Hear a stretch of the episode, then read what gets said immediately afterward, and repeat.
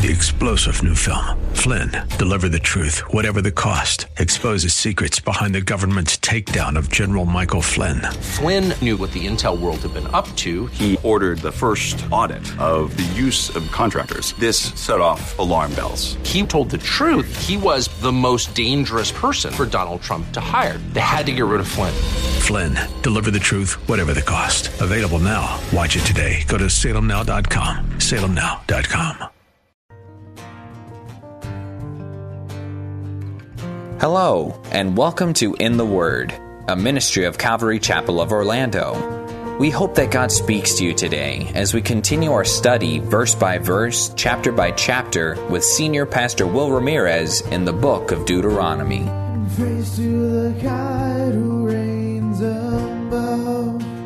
Moses had been sharing all that God did over the years to bring the nation of Israel to this point, being ready to enter the Promised Land. God had given them victories, provided for their needs, and established a loving covenantal relationship with Himself. In response to all that God had done, Moses tells the people to love God supremely and worship Him on His terms. We join Pastor Will in Deuteronomy chapter 12, verse 1.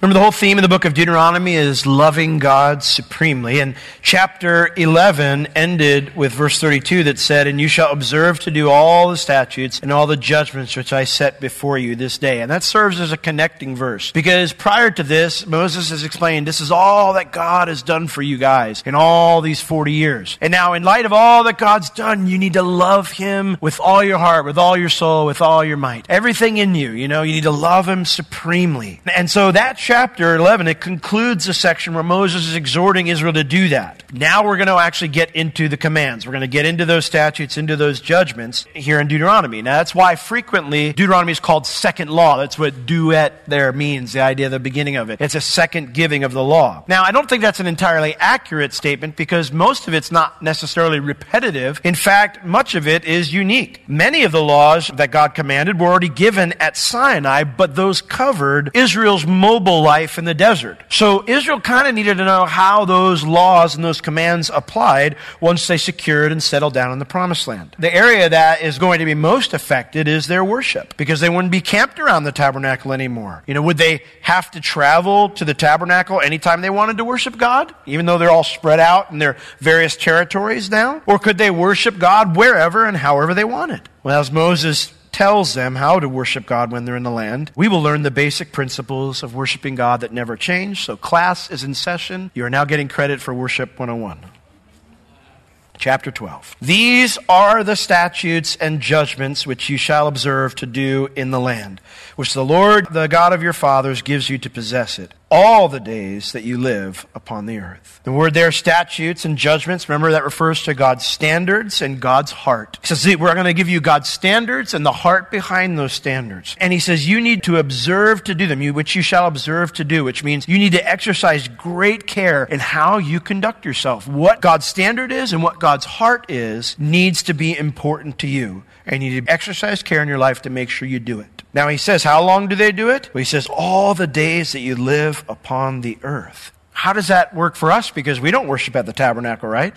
It says all the days on the earth. So, how do we apply these principles to us? Well, we don't worship at the tabernacle because those things were a shadow that pointed to Jesus. The New Testament consistently states that all those things were just shadows that find their fulfillment in Christ. Now, I would encourage you to get my teaching when we went through Exodus because I talk about how they were shadows to Christ when we look at the different parts of the tabernacle and the worship that went on there. And I can't go over that all tonight, otherwise, we'll do the whole book of Exodus again. And nobody wants that. Just kidding. The idea, though, is that the principles still apply, but we practice them by directing our attention to how Jesus fulfills all those shadows. So as we look at these things, we'll see how God instructed Israel, and then we'll try to find the way that it applies to us as we find our substance in Christ. Now, in giving these worship instructions, Moses starts with the negative first. And so the first way to worship God is don't do it like the pagans do. He says in verse 2, You shall utterly destroy all the places wherein the nations which you shall possess served their gods, upon the high mountains, upon the hills, and under every green tree. And you shall overthrow their altars, break their pillars and burn their groves with fire, shall hew down the graven images of their gods, and destroy the names of them out of that place. For you shall not do so, or do it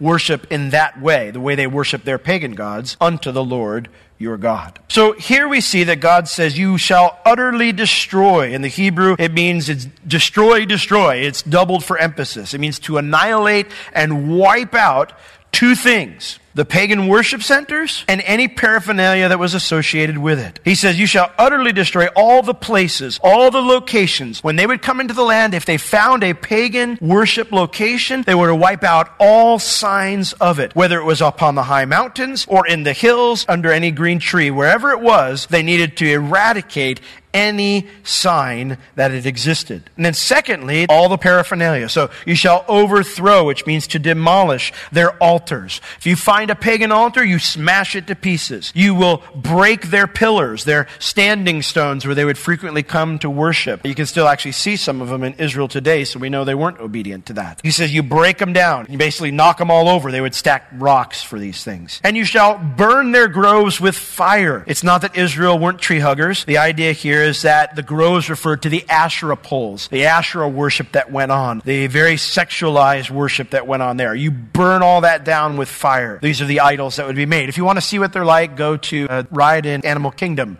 Everest, you'll find all sorts of Asherah poles there. Please don't burn them down. I don't want to bail you out of jail and hew down all their graven images and smash their, their metal images into pieces. So much so, it says you'll destroy the names of them out of that place, the memory of them, the fame of them, their reputation, so that no one even knows they existed. Why?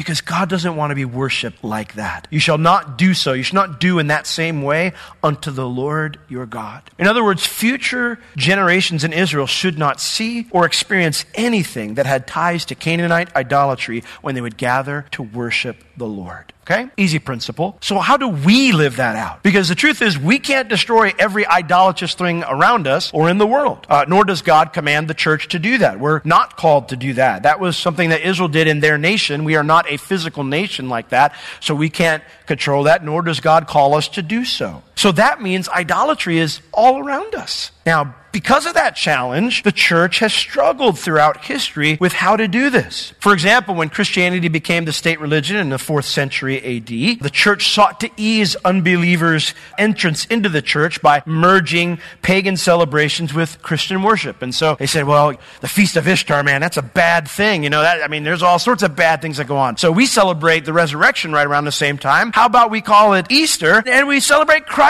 rising from the dead instead of all this other stuff? And that's what they did. That doesn't doesn't mean that resurrection day is evil. The point is, though, is that they compromised, though. And they did that with tons of pagan holidays. Contrast that, where you have in the 70s and the 80s, when Christians started entering the rock music scene, you had parts of the church that critiqued them or picketed them for borrowing pagan ideas, as if using a drum or a guitar in and of itself is pagan. That's not what it is either. So we've struggled with this. We've compromised, and then we've ended up hurting our own at times because we don't want to be worldly. Sadly, now the pendulum has swung the other direction. Now, well known Christian actors will perform in sex scenes or have no problem using foul language in their movies. It's just a movie, it's just fiction. I'm just playing a part. I know Christian authors who justify language or descriptive sex scenes in their artistic work because they say, well, that's how real life is. And you can't have this sanitized Christian stuff out there because nobody will do it. I can't reach unbelievers without including any of those artistic expressions. Now I'm going to really step on some toes. Some churches even sing songs by Taylor Swift. If the devil's bothering you, shake it off. Or they sing Elsa from Frozen, let it go. Or U2, because they believe it brings unbelievers to church who'd never come otherwise. Contrastingly, we have others in the church who refuse to sing anything that was written past 1950 because all the music after that is tainted by the 60s culture, as if false teachers and worldly influence didn't exist before that time. So, what's the answer?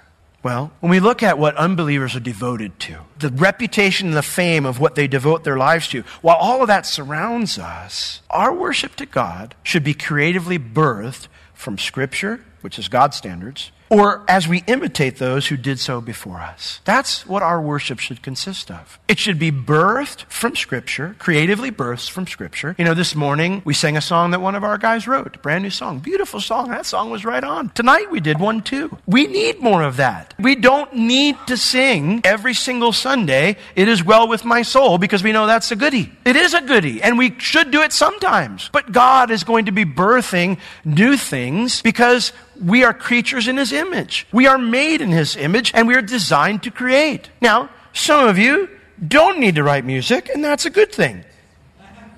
I'm one of those people. I'm going to play the same three chords. If you ask me to write a song, it's probably not going to be very interesting. But God has created some people with great creativity. And we need new songs. We need fresh songs that describe the fresh work that God is doing in our church or in our individual hearts as we seek Him in His Word. And when that's birthed through the scriptures, through God's standards, then that's a great thing. We also need to imitate those who did so before us. When, when we take something that God did in the past and we bring it back to life or we do it again, then that's a good thing as well. So this means we can create new songs or we can have new celebrations as well as continue older ones. It means that some things are fresh while other things remain constant. But in every case, we are not to imitate unbelievers in order to connect them. May I tell you that even if you think you're doing that, you will fail. Because that is not connecting them to Jesus. We are to follow the Lord's instructions and never introduce something that will create curiosity to explore things that are outside God's standards. Can I say that again?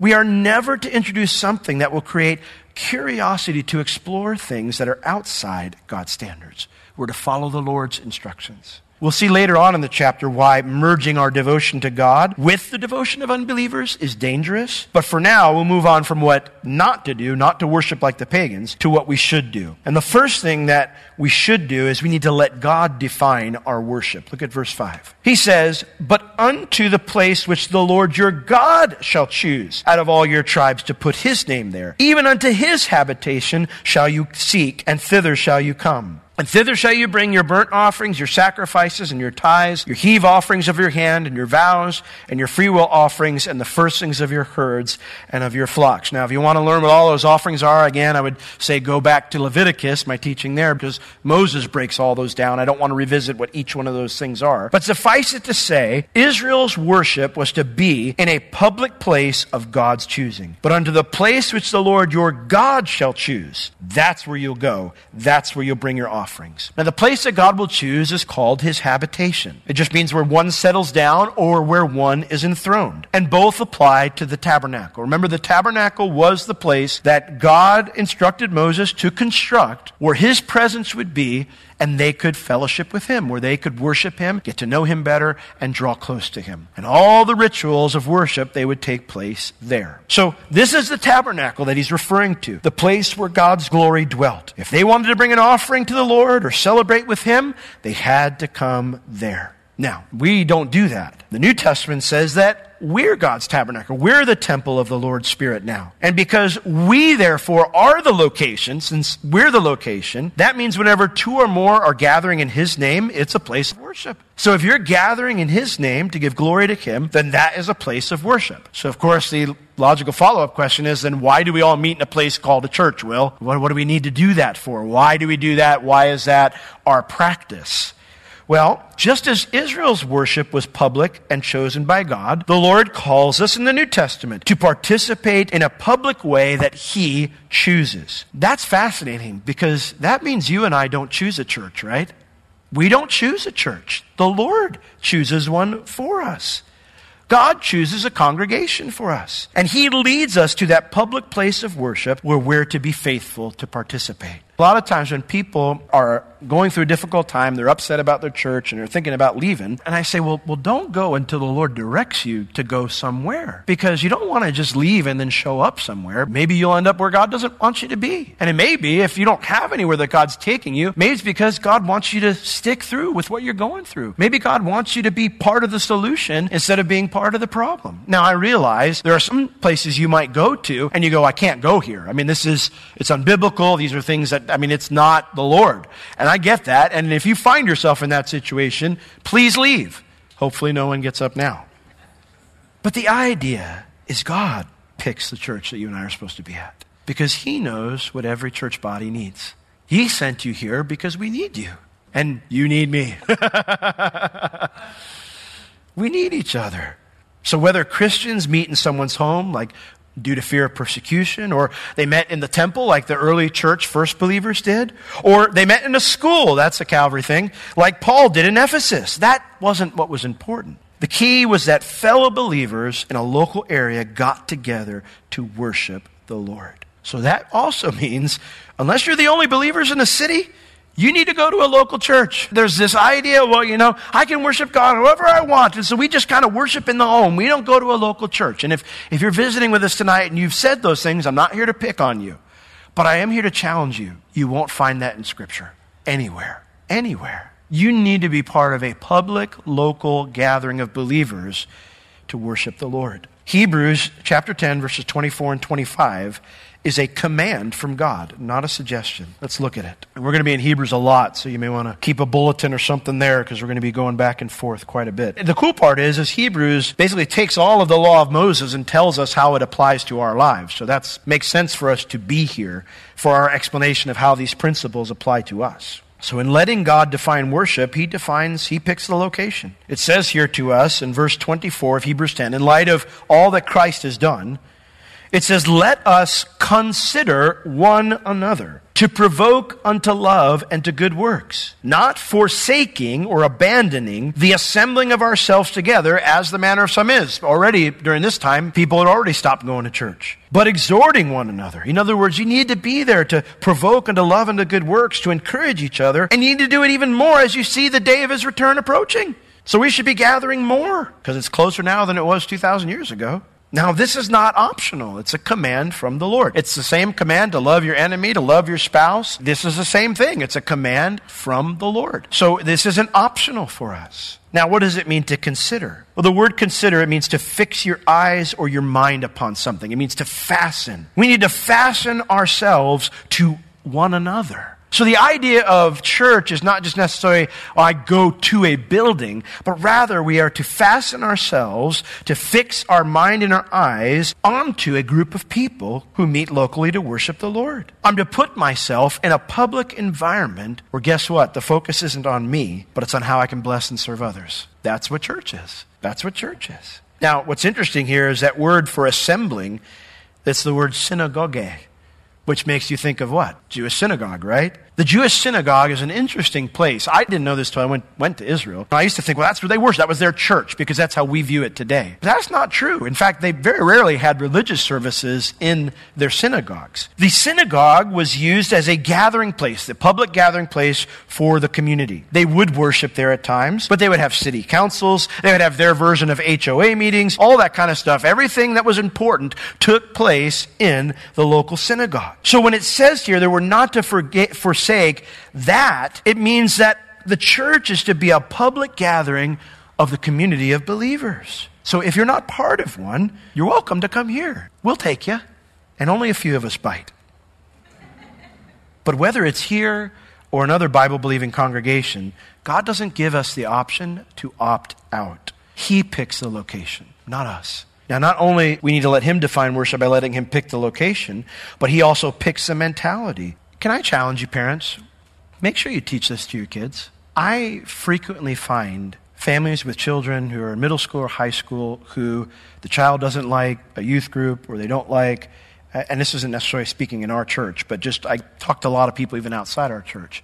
Their kids don't like the youth group or the kids don't they don't like the church or whatever. They don't like the music they don't like this they don't like that. Mom and dad are like well we want them to like church. And so they let them go all over the place you when you do that you are creating an environment where they think they get to choose what worship is and that is not a good thing to instill in your kids that's not a good thing you know, we have told our kids, I told them, I said, you don't have to like church. You don't have to even believe what I believe. But as long as you're living under our roof, you coming.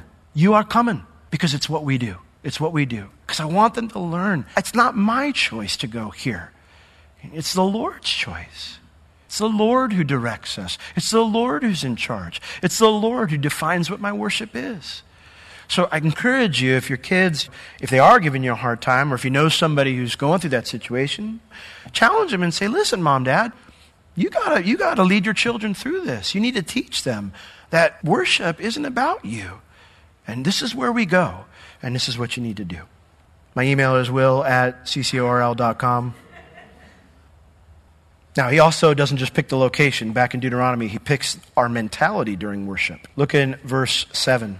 Deuteronomy 12, verse 7. So God picks the location, and then verse 7, he tells them how they're to do it. And there you shall eat before the Lord your God, and you shall rejoice in all that you put your hand unto, you and your households, wherein the Lord your God has blessed you. The word there, eat, the idea is when you're consuming that meal, in most of the offerings that you would bring, the, the rare exception would be the burnt offering, but in most of the offerings you would bring, the worshiper actually got to eat a part of the meal, and it was kind of a celebration. But that was never in a vacuum, though. It was always, as it says here, before the Lord, which means toward or facing or toward the face of the Lord. So the picture that Moses creates here is one of sharing a table with the Lord where he is a guest and you are a guest. I'm blessed by what I'm eating, but he's also blessed by what he's eating. So the idea here is it means that worship wasn't just receiving from the Lord, but it was me giving something to the Lord.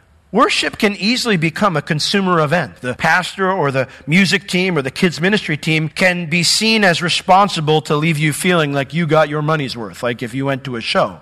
And church can kind of become consumer like that.